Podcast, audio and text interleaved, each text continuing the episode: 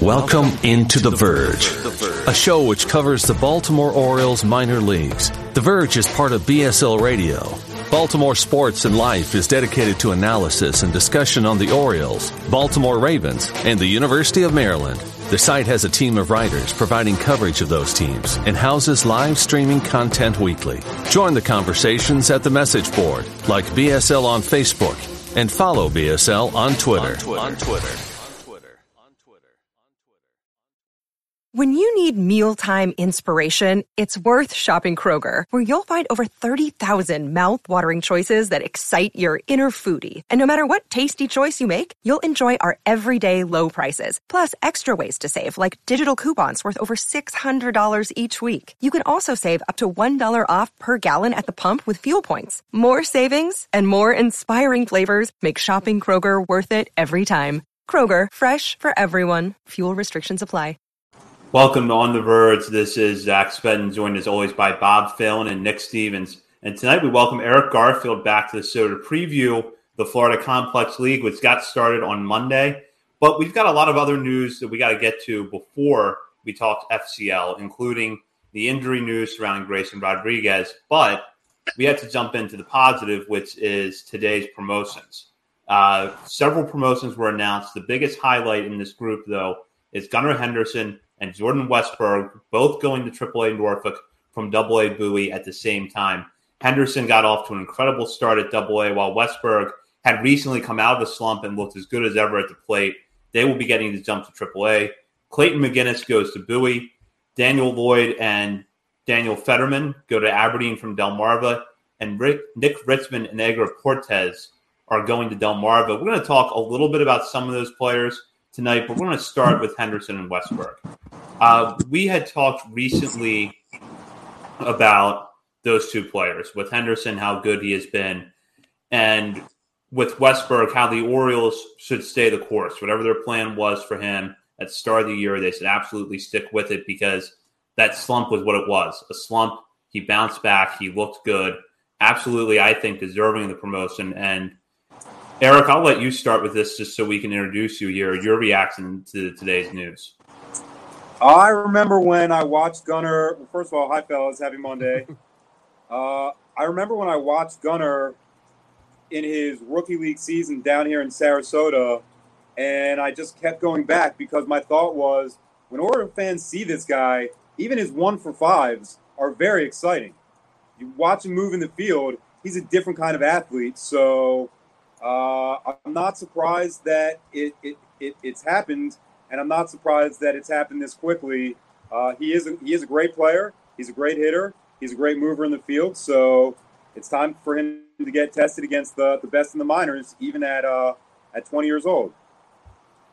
Yeah, I'm only surprised that he's being promoted this week. Like that's the only shocking thing for me because uh, I thought for sure he was going to be last week. Uh, but then you look at this monster week he had, and like it's very clear that Gunnar Henderson was not going to slow down anytime soon. Like when you thought the walk rate was going to cool off, or that four was it 452 on base percentage in almost 50 games. That's absurd. Like he when you thought it was going to cool off, it would just ramp back up. Uh, so yeah, I mean he's now he's a 20 year 20 year old in AAA going up against guys who are going to be almost what five years older than him at this point. Like and I'm not anticipating a call up anytime soon. I'm not looking ahead to that, but I'm just going to say that it's we still got like four months of the minor league season, so he still got plenty of time to uh, prove his stuff at uh, at AAA and uh, see what we got. But yeah, and Westburg too. I said a couple weeks ago, I think that Westburg, if there's one guy in the system that I'm not or that I'm not betting against or I have zero worries about when he's in the middle of a slump, it's Westburg, just based on the way every coach and all of his teammates talk about him. Uh, that's a guy that you don't want to, you know, you're not going to doubt even during a slump. So um, it's great that both these guys are up. And um, for me, the biggest thing with Gunnar though is the walk, the plate discipline. Like who does that? Who increases plate discipline that much so quickly at that age against such advanced competition? But for right. me, honestly, and Eric kind of touched on that, it's the defense improvements from Gunnar. Uh, how solid he is in the field that stood out to me even more, which which is really impressive. I think. Yeah, they tried to wait as long as possible to promote him to AAA, and he just was not having it. You know, he had a great week last week. He was in my uh, red hot column or whatever I call it for the Down on the Farm article, and he'll be on there again this year or this week because he almost hit 500 and uh, hit with the power. He only had one walk this past week and seven strikeouts, which for him is easily his worst week of the season. But it didn't matter when you're hitting over 400 with power. Um, and yeah, he looks great in the field. I'm wondering is how many players are younger than him in AAA right now in all of baseball? It's uh, pretty pretty sensational. So it'll be exciting to see him adjust to that and uh, see what he can do from there. But Jordan Westburg, yeah, I'm with you guys 100. percent we were never in doubt when he was slumping that he would break out of it, and he inevitably did. He just is such a professional hitter. If there's one guy who I do think could make it up to the big leagues by August, maybe once the uh, calendar creeps over to September and you get those extra two roster spots, I think Westburg could get up there this year. I think Henderson, they probably try to wait unless he just keeps hitting like this uh, for the rest of the way. I think they try to wait for him for 2023, but be exciting to see Westburg come up at the end of the year and both well deserved promotions and just makes AAA, which Norfolk was starting to look like a little bit of a normal AAA team there for a second. And now I'm glad we're back to having these top prospects. I, I, I, have a friend that works for Altoona in the video department, and I talked to him today. He gave the assessment, and I don't I don't want to interrupt the conversation, but he was watching Gunnar and evaluating him in the field, and he said the word that comes to mind with his defensive uh, prowess is reflexes. He has faster reflexes than people standing next to him, and it's obvious to see when he makes a play that someone next to him can't make the exact same way. So, just there, it, it's it, it's time. There's so much going right for him. It really he really should be challenged against a higher level. Yeah, I agree. And I'm going to touch on Westburg for a minute here, just to kind of put it into context what we've been talking about the slump. Somewhere like after, I want to say like around week two, week three, Westburg went into a slump, ended the month of April, really cold. That carried over into May a little bit, but he actually ended the month hitting 289 with an 866 OPS and 101 plate appearances across the month of May. And that's right about where I think you would expect him to be um, going back to double A. So I think he's right where he should be development wise, and the Orioles are making the right move, bringing him up now. Let him get challenged a little bit against AAA pitching and continue to work him around defensively the way that you have, because I think it's clear that with the way the Orioles infield is stacked up, not just this year, but probably next year too, you're going to have flexibility to put him at three spots, one of three spots, maybe even play him at those three spots. So I think if you can continue to move him around a little bit, they should do that. Yeah. And like I don't I know a lot of people want to be like, is Gunnar Henderson it's in our mentions all the time. Is Gunnar Henderson gonna play shortstop? Is he a third baseman? Are they gonna have to move him to the outfield? Same with Westburg. Is he a second baseman? Is he a third baseman? Like I'm not even concerned about that at this point because both those guys can play all three positions so well that it, doesn't matter where they play. I think they're going to be standout. Um, I guess the only thing with Gunnar, and there was the comment I saw pop up there um, earlier, but the one thing you can nitpick, yeah, there you go. Sim contributes comment. The only thing you can nitpick, all right, Gunnar versus lefties, a 147 batting average, 502 OPS versus 1168 OPS versus righties. Any concern there, or he's a 20 year old kid, and look at what else he's done. You're not worried yet.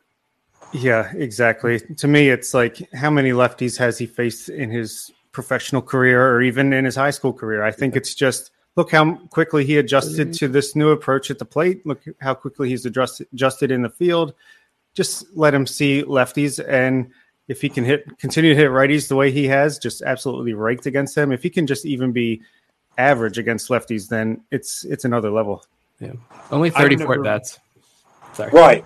Not enough exposure to really know. Even it, it's too small sample size to make any true determination right now. So I guess what they're saying is when they promote him, hey, we're going to let you see even more and even better lefties at AAA. So we'll see what that happens. I, I might I might have taken you up on. Do you want to nitpick that his his low OPS and his low average? But I'm not the Orioles. They know more than me. They know more than us. So I'm with you guys. I bet he's going to do a little bit better than expected against lefties at, at a higher level. He's that good. And yeah, I bet I you this he's going to be challenged a little bit more because I think with lefties at AAA, you're going to be facing better breaking stuff, probably better command. But I've tended to believe that platoon splits in the minor leagues really don't hold predictive value. Um, there are some exceptions. Cedric Mullins is a very specific exception. That did hold predictive value, but Right. that was because Cedric Mullins was not meant to be a switch hitter. And we learned that. Um, with Gunnar, I think, yeah, he's probably going to get challenged more against AAA lefties. And it is going to be something you're going to see him take the lumps a little bit with. But this is as good of a test as you can give him to work through that and develop through that. And for someone who's 20 years old to be reaching AAA, if the platoon splits are the biggest worry, that is a huge success. Because last year, this time, it was the strikeouts that were the worry. Now it's the platoon splits. Now I think next year it's going to be what is his, you know, WOBA on Sundays um, when the game starts after 105. Probably pretty good. yeah, it's probably pretty good. Um, yeah, I bet you he's looking forward to the challenge. I mean, you're going to see refined pitching at AAA. Yeah, you might see some 4A pitchers, but like Justin Ramsey talked about when he came on, those guys they know how to pitch. They have the experience, even if you know they're not good enough to consistently get major leaguers out. They're going to be the best pitching that he's probably ever faced, at least the most Yep. refined pitching. So he seems like a guy that's up for a challenge and no matter what happens, I think he's going to go in the offseason and probably try to find as many lefties as he can to throw batting practice to him every single day over the offseason. And uh, yeah, it's just exciting. Stowers, Westburg, and Gunnar Henderson back to back to back in a lineup. That's pretty cool. Before we move on from this discussion, any thoughts on the other names getting promoted? Clayton McGinness is a guy that we've talked about a little bit as really one of the stalwarts at the back end of that Aberdeen bullpen. The promotion for him to Bowie is absolutely deserving. I'm going to highlight him. I'll just tell you now, he's going to be my player in the final segment uh, when we get there later on. But any thoughts on him or the other players that were moved up today?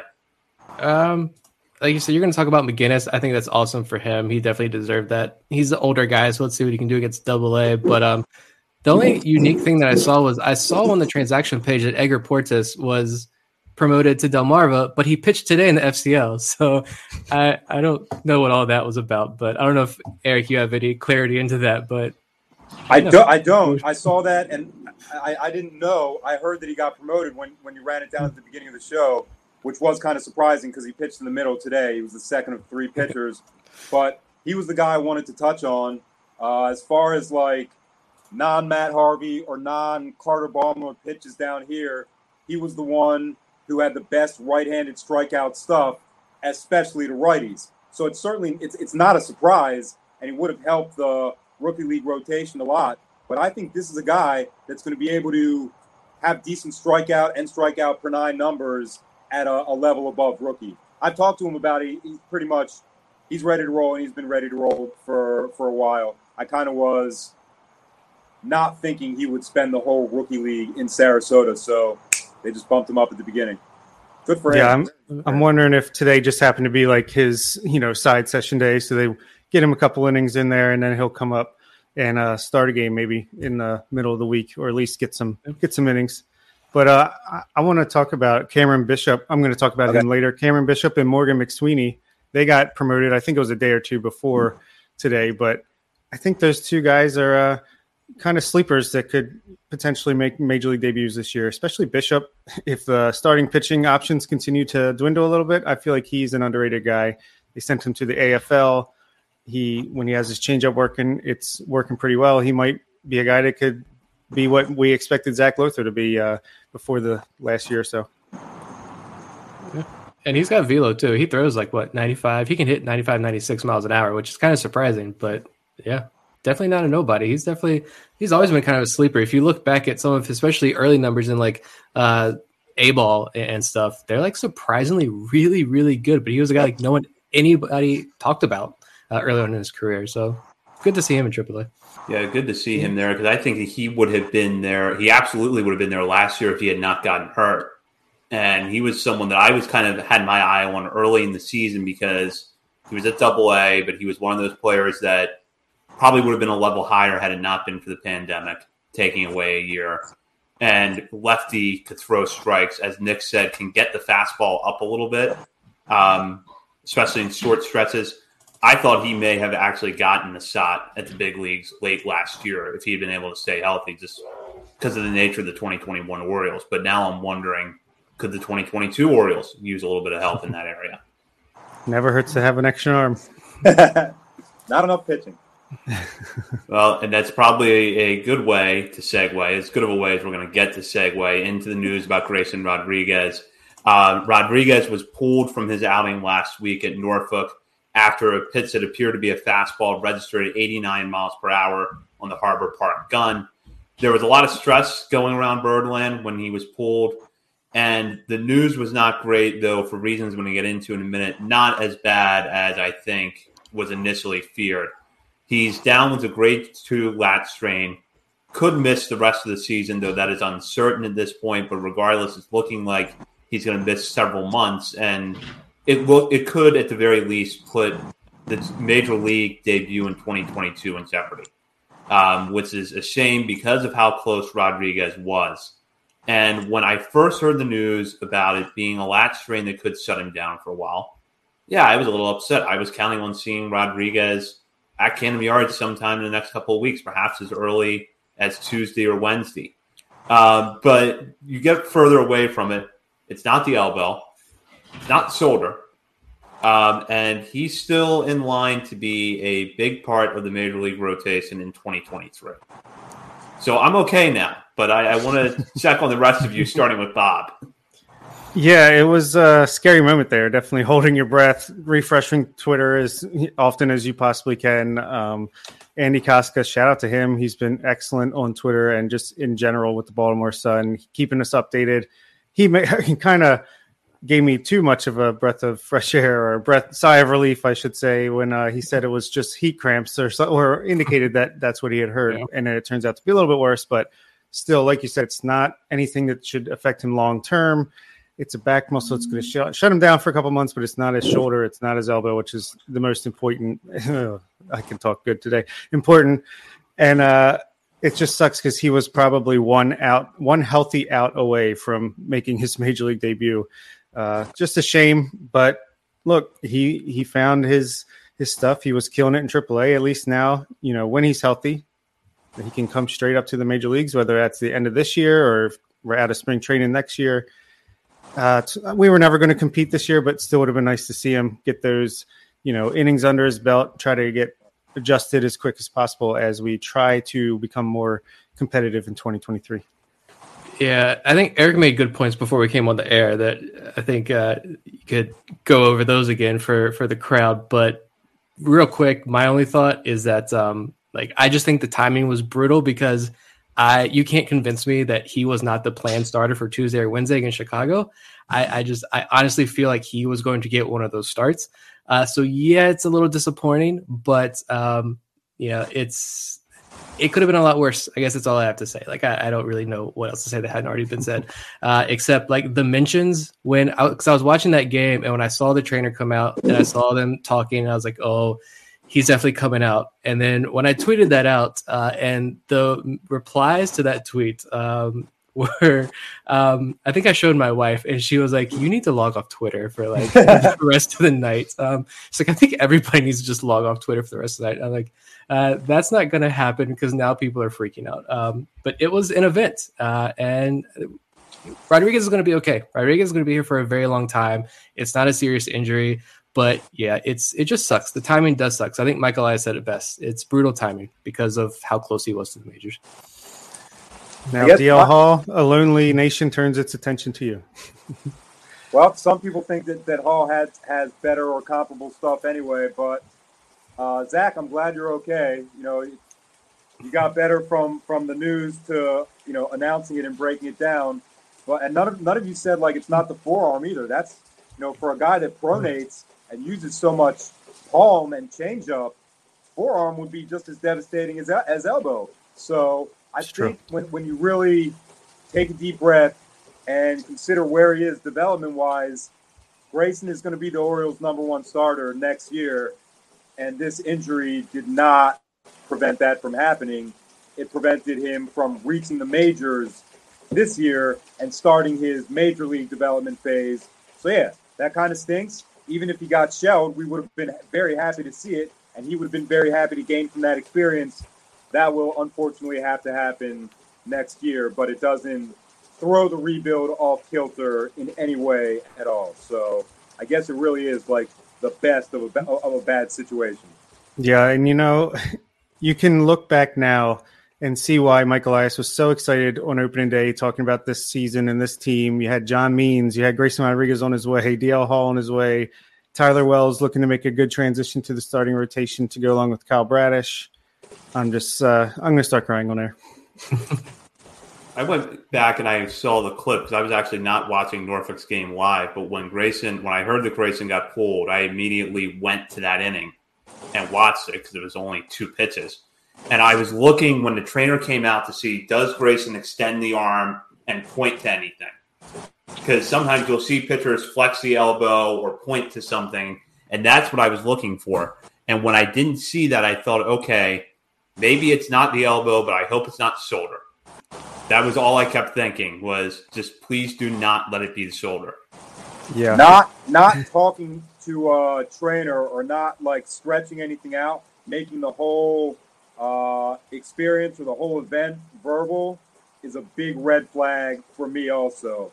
Because it also might be like yo my arm is so hurt i can't extend it.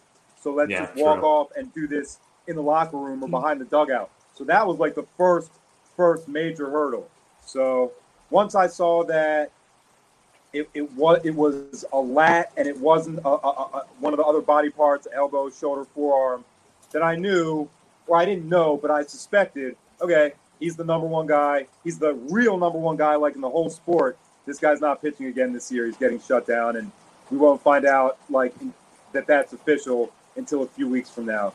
So we'll see. You know, he's he's a very competitive guy and a fiery leader type. He probably the second that he feels better, he probably wants to start throwing and start throwing hard. So we'll uh, we'll see how the Orioles handle it, but I guarantee you they're treating him as uh, a number one, a true commodity. Absolutely. Yeah, I was hoping he like twisted his ankle or something, turning around to see where the ball was headed. Uh, yeah, I was thinking and hoping a lot of things, and it fell somewhere in the middle. You know, it sucks, but it's not the end of the world. Yep. So, Nick, was the injury and the Twitter reaction what caused you to go into the woods and watch a baseball game in the middle of last week? Actually, that was really good timing between that, the Adley discussions, the um, I'll just say the hot takes uh, that have been floating around about certain prospects. It's like it was good to just not pay attention. There's a the Rockingham County Baseball League up here. It's the top high school talent, D3 kids, and 40 year old guys still living the dream, playing out in the middle of a cornfield. It's fantastic. Uh, and yeah, I'm going to be doing that a lot more often um, this summer to unwind. It's Find good way escape. Going off the grid. we'll go now to the levels of baseball that started today. That's the Dominican Summer League and the Florida Complex League. Eric is down in Sarasota on the ground covering the team for Eutaw Street Report. Every time uh, Eric's on the show, he adds more uh, titles. but you can follow him on Twitter at Eric Birdland. He's also the co host of Florida Prospect Report. Am I missing anything else, Eric? I have a Orioles uh, minor league specific. It's called Eutaw Street uh, South. We do that uh, weekly also. So you missed that, but that's cool. That's all right. we can uh, shout out our competition here, Eric. No, uh, I listen. Oh, right. so let's, let's no, I I, li- I listen every week. You guys do a great job. I enjoy it. Thank you. Thank you very much. Yep. Uh, yeah. So the season got started today. It's actually raining on me where I'm. I am, so I'm adjusting a little bit. the season started today. I'm on the other side of Florida. My parents live in Boynton Beach, and my podcast host uh, graduated today. So I, am uh, here. I didn't watch the game, but uh, there were rumored to be two teams. It appears that there's only one, so a very big roster, and uh, I guess it's it's kind of an exciting and educational part of the development process that a lot of people don't pay attention to. And the more I started watching it, the more I just think it's it's very neat. It's kind of like organized practice baseball, but you see talented players showing their skills and competing with other talented players. So uh, I missed today, and uh, I'll be back. Uh, I have something to do before I get back, but I will be back very soon to watch the rookie league season in Sarasota. Hopefully, it stops raining before around noon tomorrow, so we can get some more uh, some more box scores to look at. Right. What's Florida? You never know. Before we take a deeper dive into this, um, Bob just reminded me we like to shout out our new patrons every week on the show. As uh, a lot of our listeners know, we have a Patreon community, and I'm going to turn that over to Bob to welcome our new members. Yeah, we have two new patrons. So, welcome to the mix, Robert Nadelson and Austin Ra- uh, Romanuski. Romanuski. Um, hope I said that right. So, welcome. You were right guys. the second time. Okay. All right. Good. At least that's why I try a bunch of times. I know one of them will be right. But uh, thank you guys. Uh, appreciate your support and welcome aboard. So I'm going to start with a question I have about one of the big names on the FCL roster, and that's Samuel Basallo. We've been looking forward to seeing him hit Sarasota since he hit it to DSL last year, and we had a handful of social media clips, but it was apparent from those how good his power is. Um, Eric, you've had a chance to watch him a lot recently, and not only have you seen him hit, but you've seen him catch and work out at first base as well. So, where do you think he is overall in his development, and, and specifically, how's he looking at first? Uh, where he is in his development is probably considerably ahead of people his age, and uh, I guess his best. He looks great at catcher, outstanding. He, he is a catcher, but when they move him to first, he doesn't look like he's not a first baseman. He's got the scoop game. He's got the adjustment game. He's a very big target to throw at with a big torso, so fielders can throw from his shoulders to his hips, and there's a lot of area, and he can move at first base. But strangely, his best defensive skill is throwing. He is a great and accurate thrower. For a big person, his motion isn't that wide and expansive, and he ends up throwing it very accurately. I guess all the reps at catcher really sunk in. So he looks like an outstanding defender, but an even better and stronger hitter.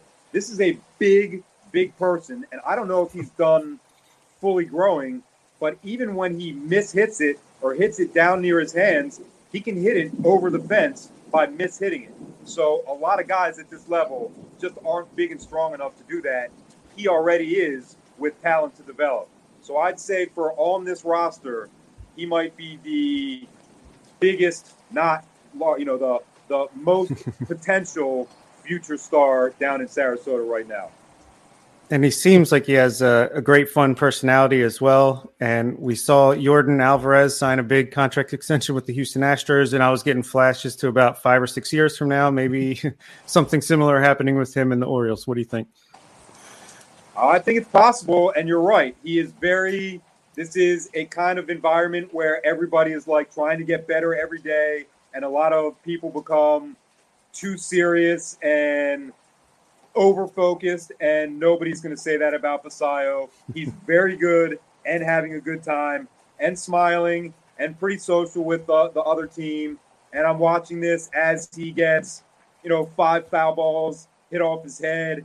You know, things things hit in, in the inside of his knees. So I'm watching him have a good attitude and a great disposition while he's being a pro catcher. So an, another good sign about his personality. Oriole fans will very much like Sam when they start to see him a lot. Yeah, I think just remembering the fact that he put up these numbers last year in the DSL, and I know DSL stats they are what they are, but um, he showed pretty good plate discipline, and that raw power shined through. Five home runs in 41 games last year in the DSL. As a 16 year old kid for much of that year, a boy like that is a boy. Um, mm-hmm. like I feel like even these like Gunnar Henderson, I'm like, this is a kid because I'm like in my mid 30s now, and everybody's a kid. I've reached that point in my life, but um, he was literally a child. Um, but yeah, and I love that video that you posted where he gets hit in the back and just dramatically falls, and I just feel like like that was that, and just you know a lot of the other like dancing videos and stuff. I feel like that whole atmosphere down there in Sarasota is like you mentioned they all know like this is their way out. They are all working towards their dream of being big leaguers, and there's a lot of work to do, and it's serious. But at the same time, it feels like there's this environment down there where these guys are allowed to just be themselves and have some fun because it is baseball at the end of the day. And yeah, I think that it looks like it's going a long way with a lot of these kids. But don't forget what uh, Mike Elias said on, on, on your show, on your interview. we kind of like to let these guys be themselves and discover who themselves are. This is the very beginning of that, but they're doing it in cleats with gloves and Orioles uniforms. So I, I, kind of I've, I've asked you guys, but you know, so many guys, so many fans would be very, very positively surprised to watch this educational aspect. It's like baseball first grade, but some of the first graders are really good. That's pretty good, yeah.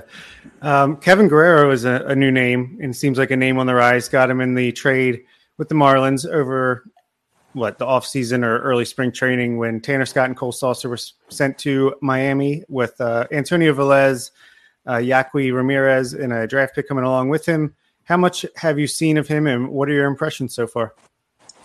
Well, he has not been an everyday player the whole time he's been here, uh, and I don't know if he's really to that level yet. Uh, I, I don't want to say the onboarding is still going on, but there are a couple players ahead of him, and it's it's competition. So he's not in the top three outfield competition. I don't think it's because of a lack of skill or talent at all. He needs to refine things. His swing gets a little uppercutish, even at the beginning of a game, even at the beginning of an at bat. Uh, he's shown more proficiency covering the power alleys in the outfield. He's the kind of strider that when you watch a ball and you think, oh, that's a sure double, nobody's catching it, he's just there. So I can see why scouts really trust him as a defender and want to see what his development will bring. Offensively, he's not he's not behind, but you know, hitting as good as Stiven Acevedo or Elio Prado, it's it's it's just not a simple thing. You don't just wake up and do it. So Guerrero, I like a lot, and I think he's going to be a keeper, but he's got to he's got to get the Orioles way down very soon. And I, th- I think that's a priority for him, for him and for the coaching staff. He did go 0 and 2, 0 for 2 today with two walks, so at least got on base 50%. That that'll get you that'll get going. I'll take that. Can we? You mentioned the name Stiven Acevedo, and that's the name I wanted to bring up because because you didn't there's a lot of fantasy team. I don't. I gotta go back. We gotta look at those results. And uh, yeah, we should back. review that. um, but yeah, he got two hits today, including a double. Drove a run in. He's a guy who there's a lot of hype a couple of years ago, and then ever since then, you know, the pandemic. Uh, last year, trying to get back in the groove in Sarasota, the hype seemed to kind of die down a little bit. The numbers aren't great, but again, when you're looking at those low level numbers, like they don't, you miss out 99% of the story. And I feel like Eric, you're the perfect person to fill in this full story here with Acevedo because I feel like with Acevedo, um, you know, it's he's still just 19 years old, uh, and it looks like he moves well. He's a big kid. He's a power bet, and this could be someone who it clicks for him this year, and we see him in Delmarva because I imagine uh, he's a guy who, as long as he comes out of the gates hot, he could be in Delmarva within the next couple of weeks or months. I think so. When you talk about speed, I know he has the green light. I know it because I watch him use it, and he usually gets in. He's a, he's a hands first slider. He doesn't slide with his feet, but he, he almost always steals early in the count. So he's a little bit for a tall guy and a kind of a long strider. He's a little bit faster. He's the guy that's going to benefit when the bases get uh, incrementally bigger next year. But he's got the green light. I know that. I think I can't say for sure. He's a very loud cheerer. You always hear him. At the beginning of the season, after March, you could hear a lot of harshness and hoarseness in his throat. So I think he slumped at the beginning of this year because he was sick. I'm not going to claim I know what disease it was or sickness or anything like that, but I don't think he was at optimal health. Now he is, and he's driving the ball He's hitting the ball. He's been warm since the back half of April, but driving the ball far and high, I don't think it's come as much as the coaching staff and the organization wants. He's hitting a lot. His average is very high. His on base percentage is good. So he's getting the ball in play away from fielders, but is he driving it to the wall or over it for doubles or taters? Probably not enough. I have seen coaches say to him, he's happy he's coming off the field, and a coach will be like, "Yo, hit it up." You know, we're glad for that RBI. We're glad for the single, but get it in the air. So, I think as his body has changed since he's been in, in the organization, that part of it is positive.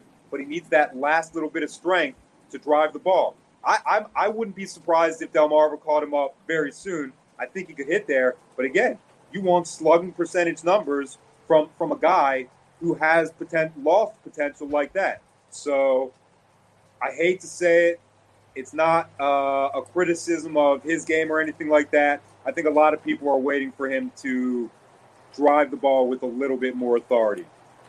Yeah, he is six foot four, so he's a big dude. You know the potential is there, and uh, we know this organization is all about damage, doing damage. We've heard that a lot on this show, so let's hope he can get there. And hey, you got to start somewhere. At least he's he's he's hitting the ball.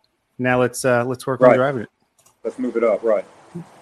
The player that's down there now that first caught our attention last summer in the Dominican Summer League was Anderson De Los Santos. Um, and I think what stood out to us was the fact that even in the short season environment like the Dominican Summer League, when you have a 17 year old that's walking that much and showing that kind of plate discipline, it seems like something you could build from. So you've had a chance to see De Los Santos a little bit. Is there some breakout potential there? Absolutely. And he is, he's, he's, he'll either swing at the first pitch and drive it, you know, between second and short, or he'll wait out the at bat and see if he can get to first by walking. So I'd rather see a little bit more of the of B than A, but this is just a kid who who, who is learning. And I'm watching a lot of learning with him. He has periods of sustained success, and then a dribbler will mess him up at third base and he can't field it or he doesn't field it cleanly, and it takes him out for two or three games where he's a little less focused on at bats or a little less aware in the field and he's he's looking elsewhere. So he really kind of he's down here for baseball maturity more than anything else. The skills the skills are, are, are very, very, very good. And he's also, for someone his age, he is built with a lot of muscle and a lot of room for more muscle shoulders, chest, back, and butt. So I, I, I would expect the ball that he's already driving now is going to be power alley warning track very, very, very soon. Another thing, when you're paying attention to the demeanor and the personality, every mistake he makes or every bobble or mishandle in the field, same emotion. No frowning, no smiling, just cool, get back to work. There's another pitch, there's another at bat. So the baseball maturity is coming, but the personal maturity is really already there and on display. The guy has a cool head, and nothing gets him too high or too low. I don't know if you guys saw that, but apparently down there in the lower levels, at least, they got the barrel chain, which is just an Orioles home run chain, but they call it the barrel chain. And he posted a photo. I saw he posted the photo on Instagram, uh, and in the background, I saw the PowerPoint uh, up there he was hitting like 108 mile an hour exit velos. Uh, it was like a single that he hit at 108 miles an hour. I mean, is, and he's a strong dude. And he's listed at 5'11, 185, which I feel like is obviously probably wrong. But um, yeah, that, that's a name I think Orioles fans should pay attention to pretty closely this year. Yeah, he's a, he's a big money guy, and he, he this is a skilled player. Really, the way for me to look at who's good and how good are they which which of these players could play on any of the rookie league teams that I see? De Los Santos could play on on, on any of them. And uh, I've also heard that he was very quiet and shy when he first got here. So seeing that presentation and seeing him standing up in front of the whole team is kind of an, another aspect of that maturity we're talking about. He's kind of like coming into his own. Yeah, nice and uh, nice yeah, we've been excited about him for a while, and you know, it was it was great in all that 2019 class coming in. Luis Gonzalez and Luis Ortiz, you know, still have high hopes for these guys, but I feel like this this class with Samuel Basallo, who we already talked about, Anderson De Los Santos, Junior Lara, who we'll we'll ask you about in a minute, and the one guy who I'm about to ask you about now, Maikol Hernandez, who just seems to carry this aura of this seems like the biggest guy that we've signed so far until we get you know to see the Braylin Taveras maybe break out guys like Leandro Arias. But Maikol Hernandez, he's the highest ranked prospect, uh, at least by us, who will play in the FCL for the Orioles this season. What do you see out of him in, ex- in extended spring training that either confirms or contradicts where we've placed him in our rankings? Well, when I saw him for uh, for minicamp this summer, I, I might have remarked to one of you guys I think that I'm looking like at a skateboarder waiting for his mom to pick him up, like outside the mall. He's just so tall and skinny. Now, that is not the case. He's still tall, but he's muscular across his shoulders and all the way up through his legs. So this guy doesn't miss leg day, and he hasn't in like four months. So he's getting bigger, but his movements are very refined. You can tell that he's had a lot of reps, a lot of shortstop plays, going to both sides, coming in, going out. He's a very smooth player. I don't know if his internal clock is exactly where it needs to be to start moving up, but yeah, we're down here. We're down here to learn and get better at that. So I have noticed it's a little bit better than it was before. Also, Maikol missed some time. It wasn't publicized, but he he was out for a handful of games, more than two weeks. So I was thinking the whole time like, what's going to be like a moment that clinches it for me? I should like Maikol or I should trust Maikol. His first game back, his first pitch, RBI single. I was like, all right, that's it, and it, it went right over the shortstop. So I, I, I, don't, I feel like I don't have to wait anymore. He's going to keep confirming how good he is. Now, what I said about De Los Santos could play on any team, Maikol could play on any team, and on a few of them, he might be their best player also. So it's kind of like where everybody is fitting in in, in, in a tier. I think in terms of baseball skill, talent, ability to execute, he's number one. Uh, last week, he had a game where he had two hits or, or, two outs very, very far to the left field wall. They were not a full swing. They were not a good swing, and they were more pitcher's pitches. So it was a demonstration of, of the strength that he had. Bad pitch, bad swing, 375 uh, feet away. So the development from Maikol is going to come, and it's going to be pretty pretty loud and pretty exciting. He is not loud and exciting, by the way. He's very quiet. All right, one more outfielder, uh, another guy in that Stiven Acevedo category, a guy who there was a lot of hype uh, a couple of years ago, and we haven't really heard so much since then. But uh, Luis Gonzalez, um, is there breakout or let's say bounce back potential with him this year, or what's he been looking like? What's the the update with Luis Gonzalez down there in Florida? Uh, also, not an everyday player. I don't think that he was ever hurt. He's probably the quietest, the, the quietest guy. Uh, breakout potential, I, I, I don't know, but bounce back to be an everyday type, I would be confident in that.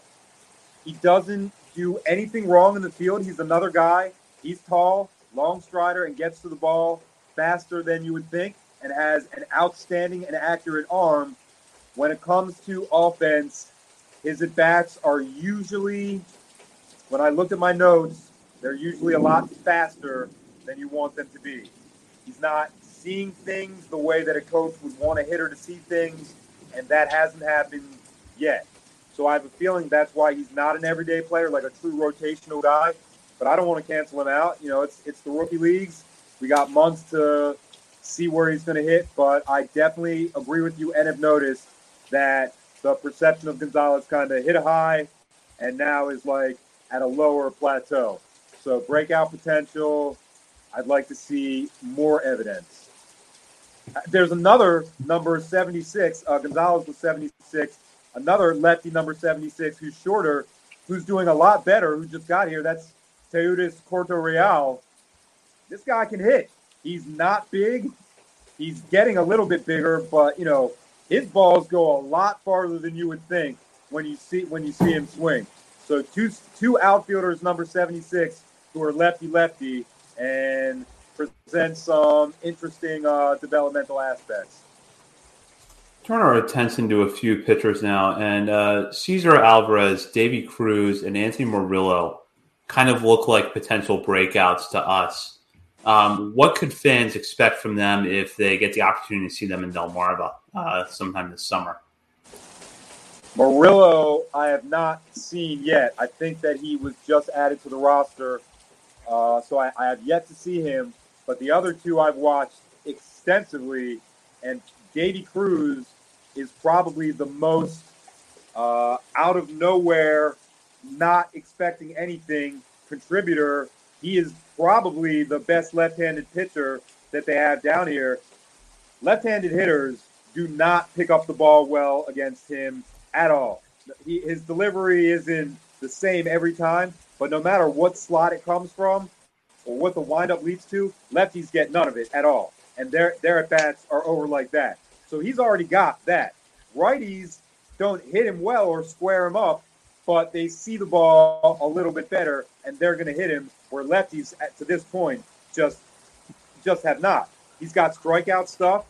He's got more than one finishing pitch, and it looks like he has more than one fastball too. So Davy Cruz, there's not a lot of lefties. He's separating himself. Uh, Alvarez, on the other hand, is someone I expected to come in a little hotter than he has. His arsenal is really off speed, change up base, and he throws stuff in the dirt. He's trying to get guys to chase, and I don't think that the stuff is enticing just yet to where that they're they're, they're going to chase three times per at bat. Uh, Alvarez is a guy that has changed his body a lot since he's been over here. I, I, I talked to him about his exercise program, and it's a lot of legs. So his legs are getting a lot stronger, but the velocity hasn't snapped up uh, like commensurate. So he's still trying that off speed stuff. Some of his appearances are okay, but uh, so, uh, a few of the appearances have lasted uh, pretty long and enabled other teams to rally. And he'll get to three ball. You know, it's, it's rookie league issue. You get to a three ball count and you can't get out of it, and then it happens again, then it happens again. So uh, Alvarez is learning on the fly, but his off speed stuff and the breaking stuff that backs it up, it'll play. So I expect him to find a point where it all clicks. It might not be this season, it might be next year, but he'll get to Delmarva's rotation by some point. And at least with Davy Cruz, if it doesn't work out on the mound, he can always play shortstop for the Tampa Bay Rays and later on in, with the Baltimore Orioles. Uh, we know you love Miguel Padilla. You know, you're always tweeting about Miguel Padilla. He's your boy. We know that. Um, will the trade return from the Astros be able to translate his obviously excellent stuff into results this season? Well, I don't know. I like him a lot, and his breaking ball is the best that I've seen in person in a very long time. The game where I was at, the scrimmage last week, where it was raining and I saw Kjerstad get his hit, I'm watching Miguel's curveball through the rain from center field, 600 feet away, and I saw it stop and change planes twice. So this guy has got breaking ball stuff, and he's got more than one. He's got the little break slider, and he's got the huge break true curve. So I haven't seen a lot of heat, effective heat play off of that. But if I had if I had a breaking ball stuff like that, I'd spin every single pitch. And so he he kind of does that, and he's learning is, is this going to be a route to success for me to throw 80, 90% breaking balls and just have the Heat set that up? Sometimes it's yes, and he throws four pitches to, to, to every single hitter, and sometimes it's no. So right now, I'd say he's in the middle of the road. I love him because of his breaking ball. I was surprised when they took away his, his starts and made him a reliever, but he's been a very effective change of pace type reliever, and I really like him in that role. And as an athlete, he's embraced that role. His family came from Venezuela to watch him throw in the middle of a, a rookie league game, and he did he did pretty well. So uh, Padilla, is a guy that instantly earned my attention and, and, and hasn't given me a reason to stop paying attention to him yet. I, re- I really love that breaking ball stuff. Love it. Going back to the hitters, though, another guy we know you're a big fan of, and I've become a massive fan of. Um, I want to see this guy succeed so bad. Frederick Bencosme.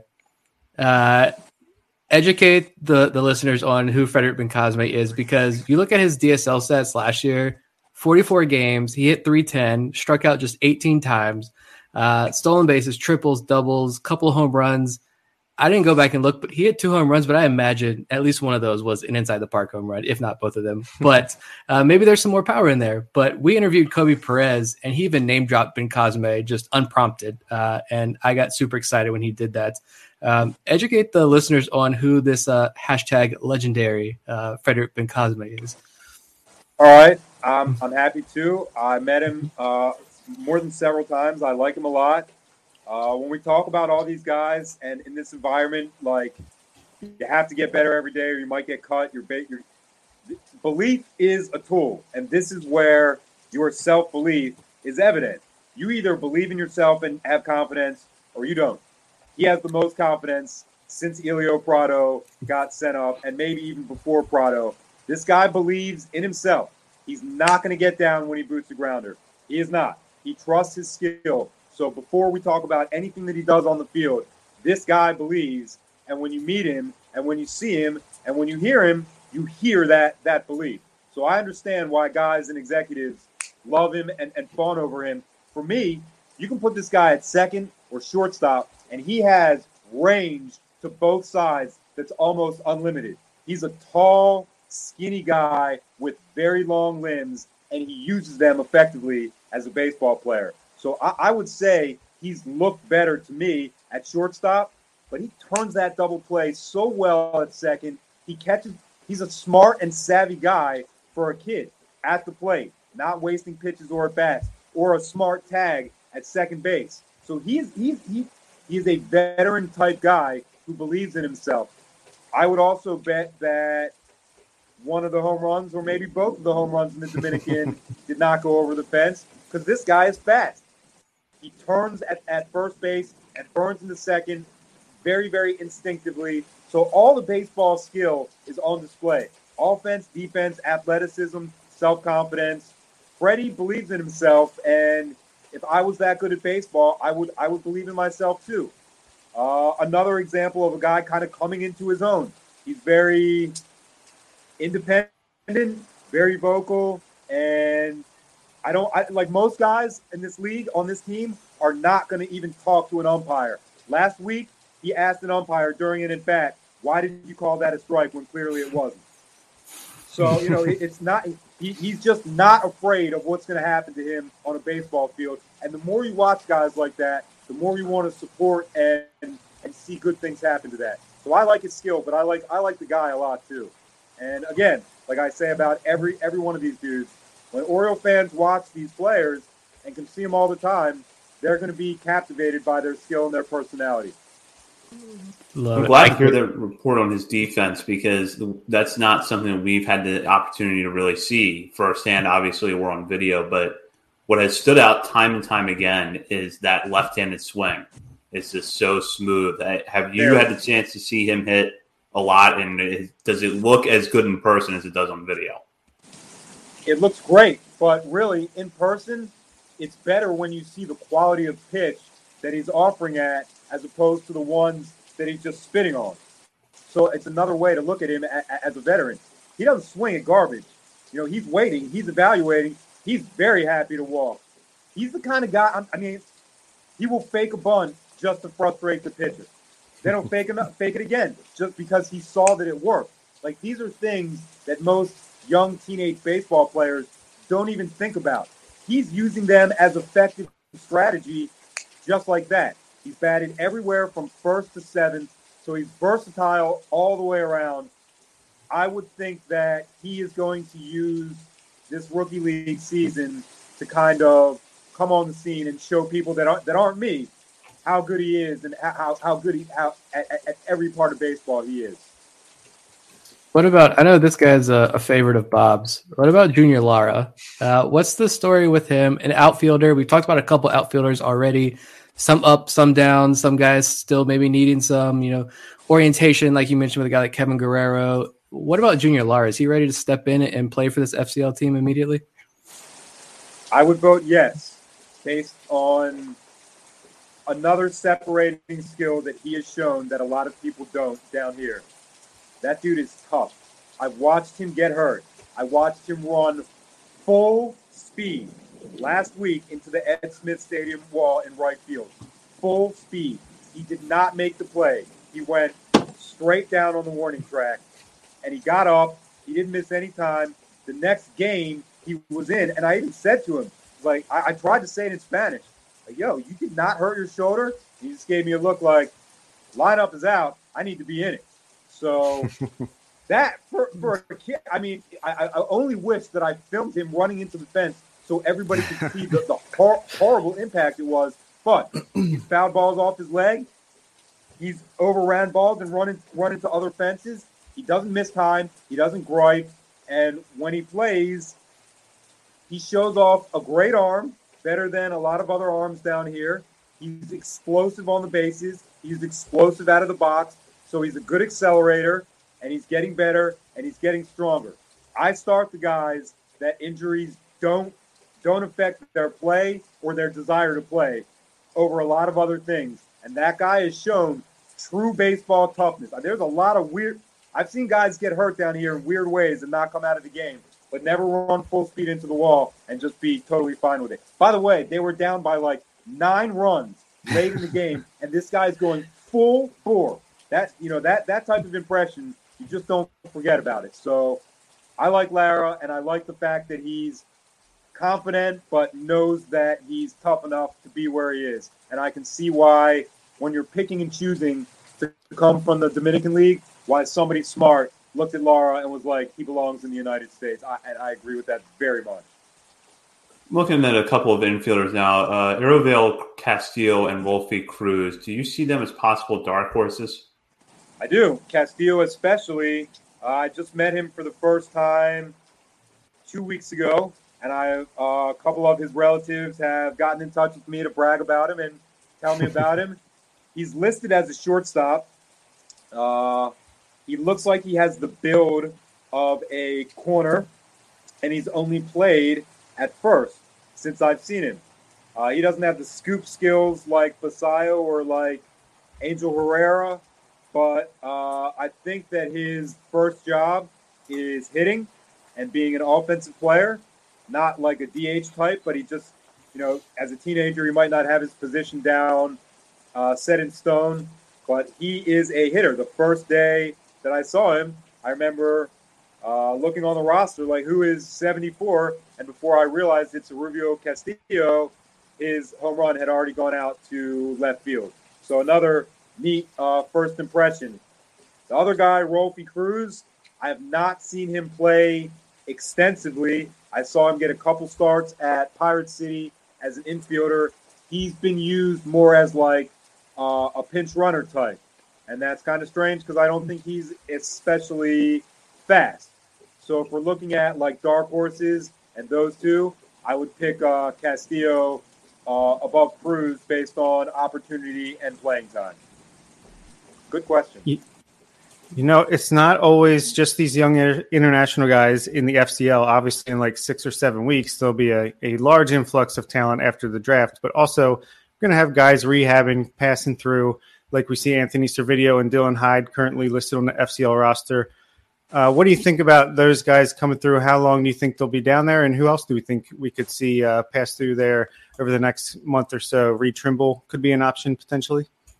Uh, I want to say I, am not at home, so I don't have the roster, but uh, rehab roster includes uh, Toby Welk, who I'm almost, I could not tell in the rain, but I'm almost positive had in a bat. I think I know his stance and I think I know his swing pretty well. You know, holds the bat pretty, pretty high for a tall guy. So I'm mm-hmm. almost positive that was him. Uh, Welk, Heston Kjerstad, uh, Anthony Servideo, Reed Trimble, and Dylan Heid. I guess uh, Servideo's on the rookie league roster, so maybe that means they expect him to be down here a little bit longer than just a rehab stint, which is kind of uh, surprising. I've seen him play. Uh, the word that comes to mind when I watch him play is ready.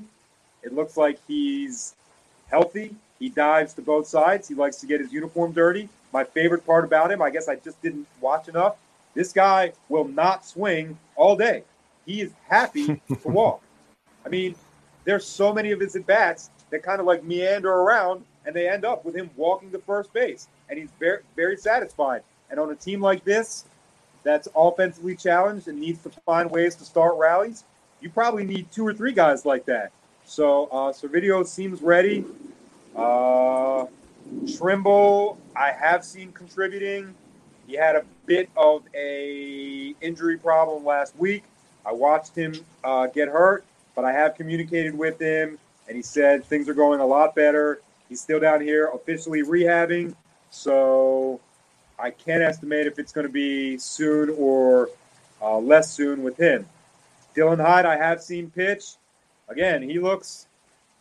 I, I don't exactly know what the rationale is for, for him here. If he's injured or if he's working on something, if he's trying to uh, gain something specifically, I don't know. But his performances, you kind of see he makes hitters confused regularly. So, uh, as an Orioles minor league fan, I would want that to see tested at, at, at a higher level. I haven't seen him pitch, I want to say, four appearances the whole season, but none of them have gone bad. None of them have gone off the rails. So I, I, I like Heid. Long delivery, kind of not like Keegan Gillies, but he's really kind of a, a, a, release point that's a little bit closer to the hitters, especially righties, than they would expect. Good insight there, and a lot of these uh, guys who we were excited to see. Um, and I, I know uh, you might be seeing Brendan Hanifee too. I was saying before we came on, I think Hanifee's throwing tomorrow to Yusniel Diaz and uh, Brett Cumberland, some other guys who are hurt still down in Sarasota. So uh, Diaz, um, if anyone is still interested in Yusniel Diaz, um, he's he's taking some rehab at bats against some other rehabbing pitchers uh, tomorrow in Sarasota. But um, let's we can open up this last question to kind of everybody okay. since the DSL started as well. I mean, uh, DSL. I had the scores up here actually. I think they split because there are two DSL teams. Yeah, one team lost to the Padres, and the other team lost to the Blue Jays in the eighth inning. They only went eight, in, eight innings today. But um, yeah, I guess kind of throw out some names. Maybe uh, you guys are excited to watch the. Well, I don't think any of us are taking a trip to the Dominican this summer, but uh, who are you excited to watch uh, the box scores for? I'll start since it'll be easy to pick. Um, Braylin Tavera, obviously biggest. He took mine. biggest bonus for the Orioles internationally. He went one for three with a walk and two RBIs today. Um, I'll leave the other obvious one for someone else. I'm I'm looking forward to seeing Jean Mata. I know there was some some uh, hype with him after uh, we he got signed. Uh, Fernando Peguero. Let's see. Wilmer Feliciano, he's returning to the DSL. Um, right. He had he was one for four with a triple today. On the pitching side, I'm interested in seeing Henry Tejada. Uh, Andres Parra started today's game, went four innings, gave up two runs, but struck out eight. And Ezequiel Benia went three and a third, striking out three batters, giving up no runs, no walks, one hit. He's 16 years old, so that's I don't know if a 16 year old can do that. That that's something. Like exactly. I think the guy that I'm really excited to follow is Thomas Sosa, an outfielder from the most recent international free agent class. This is someone that Koby Perez talked about on his on our show a few months ago. This is someone the Orioles have been looking at for several years before they were able to sign him this offseason. He walked today against the Padres, um, but I'm going to be very curious to follow the box scores and see what he does because it seems like this is an outfielder that's got – a lot of room for development, and someone that the Orioles had been had their eye on for a long time, and were very happy to get uh, in the most recent international class. I would say the ones that I'm looking forward to the most would be pitcher uh, Jan Lara, no relation to Junior Lara, and catcher, even though we've got a lot of catchers here, uh, Aneudis Mordan. Uh, both of them I've seen good stuff. Laura, Lara can make that ball move. I'm very surprised that he's not here already. I would have think he would have came ahead of uh, a, a couple names. He's also in really, really great shape for right now. So maybe I'll find out more information than that. But Mordan, I talk to regularly, and he is a great source of information for baseball players that I can't see. He's given me a preview for so many guys, and that you know most of this information I share with all you. So every Oriole fan that likes the minors should uh, follow and appreciate and uh, want to see Aneudis Mordan, the catcher, come to the United States. Uh, we've talked about it before. He thinks it could be this year, but if not this year, I think he's about to turn 18. So if not this year, then next year. But uh, we should all thank Mordan for being a great source of information and uh, tidbits and tips on all the players. And he's a catcher. So he tells me how the ball moves for different pitchers. Yeah, nobody mentioned Leandro Arias. Uh, I I still want to know. We need Eric Longenhagen on. Um, still busy. Uh, still trying to get him on the show. But um, he, I think Fangraphs had him. What is what number twelve on their top? very high. Yeah, that's extremely high. Uh, and I think we were like, what does he know that we don't know about Leandro Arias? Braylin Tavera isn't even on his top. What do they have? Forty something prospects he ranked, but yeah, I mean, Arias went two for four today with a walk. Uh, first at bat was a double. Um, so one game sample size looking pretty good. Um, so move him up. Yeah. what I yeah. what I thought you were going to ask Nick is, you think that now that the Orioles are doing things a little bit differently and, and participating in this part of talent acquisition, is it possible that we see some of these big name money guys or big performers like in eight weeks from now or 12 weeks from now before the season concludes, I think it's a very logical thing to assume. Hmm. It would have been a lot easier to do if there were two rookie league rosters. Yeah. A lot more available spots. But if these guys are hitting well and the guys in Sarasota are batting 179, I don't think it's a very complicated or development affecting strategy to have them here and get ingratiated to the, the, the new Oriole way. I would I, I am very patient in terms of development, but I kind of don't feel very patient if, if, if these guys are going two for four, driving in runs, and having successful baseball outcomes, they need to get tested against a better level pretty soon. Yeah, I mean, that's an interesting point because, like, if you look at the FCL roster and you look at the coaching staff, they have two managers listed, two hitting coaches, two pitching coaches listed. So I'm wondering maybe they are expecting to be able to fill out that roster more and create two teams possibly later in the year. I don't. It seems like they can kind of. I'd imagine they'd be able to do that if they wanted to, maybe, and just play. I think you mentioned before we came on, maybe just scrimmages against each other or regularly scheduled games against each other on off days. Maybe I, I don't have to be honest, completely honest. It bothers me to a great, a, a large amount that I don't know that, and I don't have an answer for you and for everybody that's watching right now. I will be trying to find it. Uh, an indicator that that I said to you guys, they usually played orange versus black scrimmages on the weekend. So if there's games on the FCL website that are already scheduled for the weekend, like the Orioles play the Braves or the Red Sox, that means there's not going to be scrimmages.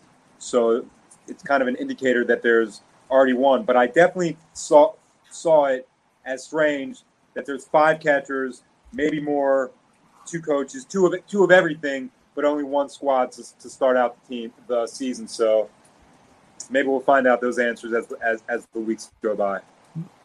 Especially with the draft coming up, I mean, that's going to be a lot of bodies to try to to fit on one team. So I think they are a little more flexible with what they can do in an FCL league, hopefully, and hopefully we get that second team eventually.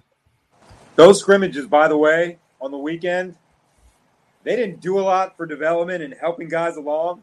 But man, some of the bloopers, some of the the best videos I've ever had. I don't think Wilkin Grullon speaks English at all. There was a, he was pitching. He was pitching because they ran out of pitchers, and a pop up went right over the mound, and he's trying to get it, and he's positioning himself to get it. I'm filming the whole thing, and you hear right before it bounces behind him and he doesn't catch it, a very loud OS one of my one of my favorite videos of him dropping the ball and, and cussing out loud. But it's it was a very like fun, fun and different and laid back environment for coaches to kind of get their message across without worrying about you know if the Rays players are hitting home runs to the parking lot or you know things like that. So the orange versus black scrimmages were very fun, and I hope that we get at least one this year. If we do, I'll be there filming and providing a good video for everybody else. Nice. One more name we should mention is Edwin Amparo, just another one of the big bonus babies, and he went over two with the walk today. So shout out to him. Uh, one of these guys has to come over before the end of the year. There's too many good ones. Yeah. We'll go down to our final segment of the night where we shout out players outside of our top 30 for something that they've done, whether it's been a good week or a good game or something in the stat line just find kind of interesting. We'll let Eric participate tonight. But uh, first, I'm going to start with Bob, who's got two higher level guys on his list. Yeah, I wanted to talk about Cadyn Grenier just because you know, it looked like maybe he was this year's Mason McCoy, at least uh, for the first month and a half of the season. But then, you know, he's really gotten hot here uh, in the in the last week or two. I'm trying to pull up the stats right now. This past week, he batted 444 with a 1,153 OPS with six runs, three doubles, four RBIs, five walks, and only five strikeouts. Also stole a base. Um, he's really raised his numbers up from where he was at a couple weeks ago, where he was batting like 170 something with a five something OPS, Definitely. and now he's batting what 250, 240 something with a, uh, 714 OPS, I believe. So just shout out to him. You know, he's got the glove, and if he can get the offensive numbers up a little bit, get the strikeouts down, get the walks up, hit for a little bit of power. He's got a little bit of pop. Um, you know, maybe you see him up at some point instead of a, a Chris Owings, a Rougned Odor. Maybe eventually he'll get a get a flyer just like Rylan Bannon did earlier in the season. And I think that would be that would be a cool moment for him. And like I mentioned earlier, Cameron Bishop just wanted to shout him out, get him up to AAA. Uh, he's put up some pretty good numbers uh, this year with Bowie. Uh, he did have a, an injury at one point, I think, the last month or so, but on the season, he has a 3.57 ERA over 17 and two thirds innings with 27 strikeouts. So great strikeout rate. I won't mention how many walks he's had, but uh, we know he's got good stuff. And uh, if he can get that under control, the the command, then I think I think he's going to do good things. Grenier, uh, Grenier. Um, well, we'll see what happens. Uh, it's going to be Richie Martin, guys. Though, don't Richie Martin's going to be back by the end of the week. um, I'm gonna go. I got two guys. Uh, and Craig. I need to start doing better, keeping better tabs of who we talk about in this segment because I feel like I keep repeating guys, but I don't know. Um, they deserve it. Trent and Craig, um, a guy that I want to see rise up our list, and I think he's coming off probably one of those best weeks since joining Delmarva. He hit 304, had just one extra base hit. He did strike out, I think, seven or eight times while walking just once, but to see him collect seven hits over the last week, I think is a good sight, and hopefully that's something that yeah that helps him settle in a bit, and he can build off that moving forward. Um, and Noah Denoyer is my pitcher. I'm I'm going to put him in there every single week. Like nine innings last week with Bowie, allowed just one run on four hits, one walk, eleven strikeouts, and I have his Bowie numbers since he was promoted to Bowie: a 2.25 ERA, 0.75 WHIP, 162 average against, 24 strikeouts, four walks. I mean, the guy throws 95, 96, big breaking ball. And I think there's, I don't think he's one of these guys that's like fully baked or almost a fully baked prospect nope. who's like, let's just refine some things and nope. he is who he is. Yeah. I think there's still more projection there. Like, there's very clearly, not physically, uh, but in terms of like his stuff, the delivery, all of that, I think there is more there. And I think Noah Denoyer is a legitimate pitching prospect in the system that very few people are talking about. Yeah, it's one of those guys where like every time we talk to a Matt Blood or anyone in this organization, you hear him talk. Noah Denoyer's name comes up, so clearly they're high on the guy, and and we've seen why because his his numbers have been great the whole way. But now that he's in Double A, where it seemed like you know they needed some arms with all the guys going on the IL, they brought him up, just like Griffin McLarty. I thought maybe you know this is just a taste and then he might get sent back down. But no, he's he's taken that chance and he's and he's run with it. Now that he's putting up these numbers that he's been putting up the whole way with even less walks at Double A, and then he's firmly on the radar, just like Ryan Watson. It's like once you get to Double A and you're performing like that, you're a guy. Um, you can't really fluke your way, at least to a, a, a, certain level of prospect status. You can't really fluke your way past Double and, and then Triple A. So shout out to Noah Denoyer. Yeah, definitely gonna potentially make some noise in our next top 50 update come July. All right, Eric, you got a couple of players you want to shout out? Absolutely. And I also don't want to leave out that Denoyer was a starter on Gunnar and Daryl's rookie league team that, that won the league. So he's been, he's stayed as a starter and exceeded on that developmental track. And I, I fully agree with you, Nick. I think this guy's learning how to pitch and doing so very efficiently and very effectively that's the kind of profile that shoots up prospects lists. So thanks for taking mine, uh, Noah Denoyer. I, because of that, I might not be able to follow the rules, but also also two pitchers that I think deserve a great deal of attention. Uh, first, I'm going to start with Nick with Vespi. I mean, we can call him a, a, a, prospect that's not on our list, or say that he, he he doesn't throw 98. But this guy, you if you evaluate on results, this guy makes every type of hitter look bad with every type of pitch.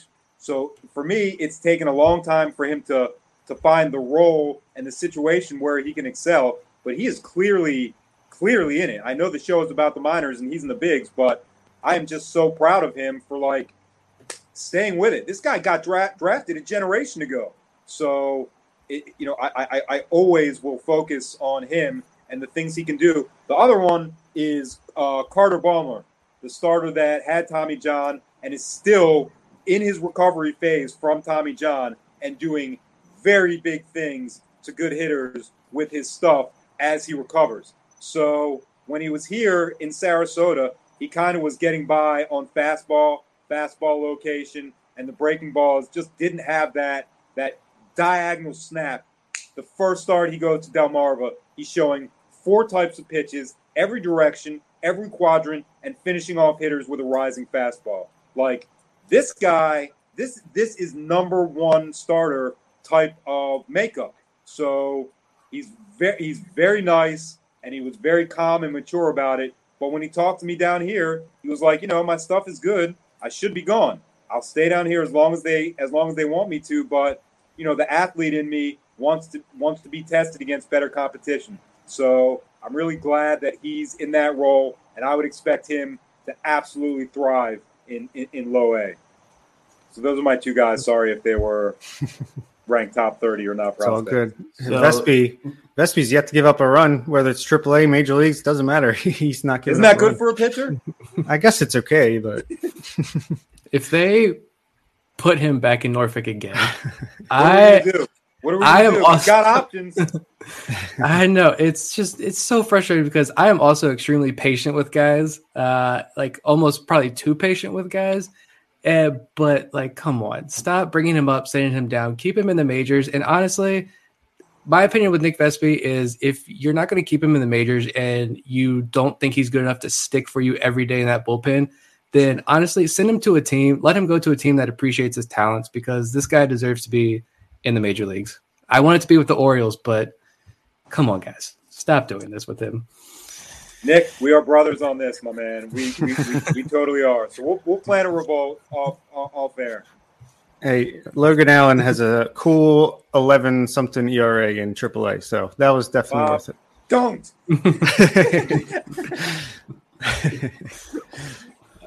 Wrapping this uh, segment up, Frederick Bencosme is my pick for the hitter this week. He goes two for four in his FCL debut today. Um, everything Eric said about him um, not only confirmed some of the hopes that Bob and Nick have for Bob, Nick, and myself have for Bencosme, but perhaps added them a little bit. Sounds like a guy that's very good defensively on both sides of the second base bag. Good plate approach, good left-handed swing. Look for him to break out this year, and then Said it earlier in the show, but I got to shout out Clayton McGinness, who Absolutely, put together yes. excellent work at Aberdeen to earn this promotion to Double A Bowie.